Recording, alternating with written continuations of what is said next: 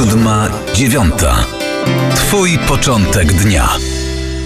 Na koniec dzisiejszego wtorkowego spotkania w poranku 7.9 porozmawiamy przy okazji tygodnia biblijnego z siostrą Anną Marią Pudełko na temat lektury Pisma Świętego. Szczęść Boże.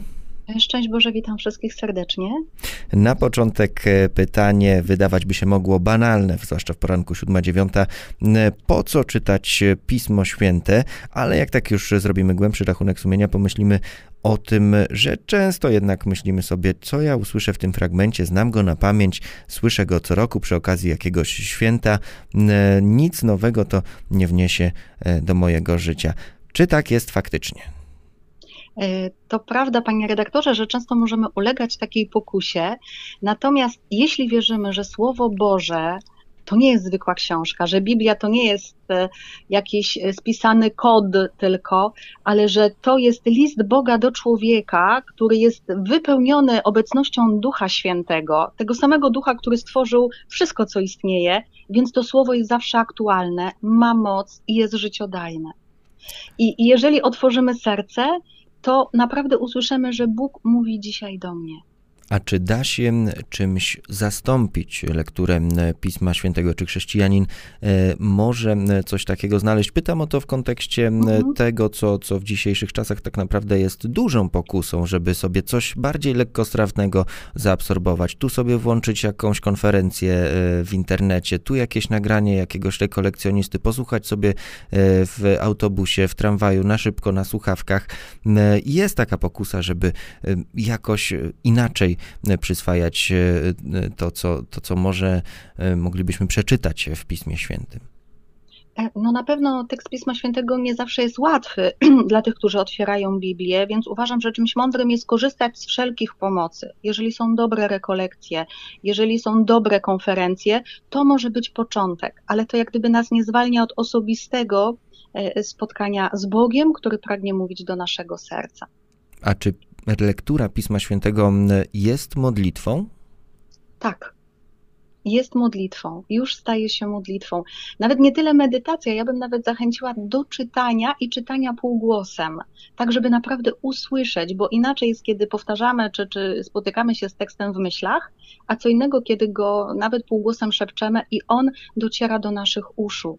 Słowo jest po to, aby było usłyszane. A jak e, czytać e, Pismo Święte? Myślę, że to jest duży problem także dla osób, które chciałyby e, jakoś, mają taką tęsknotę, odczuwają mhm. taką chęć, żeby zgłębić Pismo Święte, ale nie do końca wiedzą, jak się do tego zabrać, że mamy na przykład też szczytne intencje, chcemy zacząć od początku czytać Pismo Święte, no ale wtedy często jest tak, że e, no mówiąc pół żartem, pół serio, to zmartwychwstanie może nigdy nie nadejść, łatwo się zniechęcić I, i jak w takim razie czytać lekturę, czytać Pismo Święte, żeby ta lektura faktycznie była też dla nas z pożytkiem tym duchowym? No jak zaczniemy od Starego Testamentu, to faktycznie bez przygotowania możemy się szybko zniechęcić. Ja bym proponowała zacząć od Nowego Testamentu, od Ewangelii, a wśród nich od Ewangelii Świętego Marka, która jest najkrótsza, najprostsza i ona była w pierwotnym kościele swoistą katechezą dla tych, którzy przygotowywali się do Chrztu Świętego. Czyli e, pokazuje nam, kim jest Jezus i kim my jesteśmy dla Boga. E, dobrą zachętą też może być modlitwa z Księgi Psalmów. Naprawdę ja często modlę się psalmami i też szczerze wszystkich naszych słuchaczy zachęcam. W psalmach znajdziemy wszystkie przeżycia człowieka biblijnego. Możemy się odnaleźć w, przeżyciach radości, uwielbienia Boga, ale też smutku, przygnębienia, złości, jakichś trudów, zwątpienia, nadziei, zachwytu.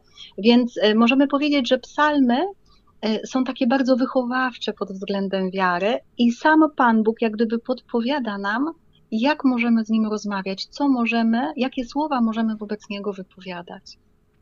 A czy Słowo Boże, to, które przeczytamy w Piśmie Świętym, możemy powiedzieć, że za każdym razem czytając je e, jest inne? E, jest inne za każdym razem. Nawet jeśli wydaje nam się, że treściowo zdanie jest to samo, prawda? Ale E, my jesteśmy inni. i my słyszymy inaczej. To nawet w spotkaniach międzyosobowych, kiedy, nie wiem, mąż mówi do żony, kocham cię, czy mama mówi do dziecka, jesteś moim skarbem, bardzo cię kocham. Za każdym razem to brzmi inaczej, bo jest inny kontekst. I tak samo w relacji z Bogiem. To jest relacja z żywą osobą, więc to słowo też wybrzmiewa w naszym sercu wciąż na nowo. A zapytam teraz o kwestię, która e, części słuchaczy poranka 7-9 może być bliska. Lektura Pisma Świętego e, i dzieci. Jak, jakie fragmenty, jakie e, opowieści z Pisma Świętego najlepiej, najlepsze są dla dzieci, najlepiej wykorzystywać też no, w tym przekazywaniu wiary właśnie dzieciom?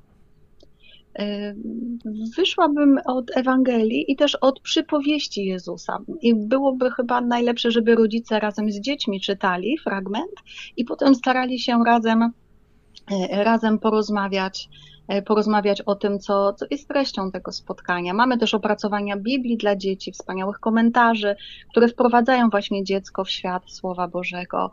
E, mamy dużo pomocy już przygotowanych, więc e, po prostu warto się, warto się rozejrzeć. Mówiliśmy, mówiła siostra o tej rozmowie i, i, i w ten sposób też chciałbym zapytać o lekturę Pisma Świętego. Czy można na przykład czytać Pismo Święte na jakimś spotkaniu z drugą osobą, czy, czy mąż z żoną, czy to też jest jakaś taka forma, e, która, e, no, nie chcę powiedzieć jest dopuszczalna, tak, bo to jest gdzieś tam kwestia aktualna, ale czy to jest coś, co może też nam przynieść jakieś owoce?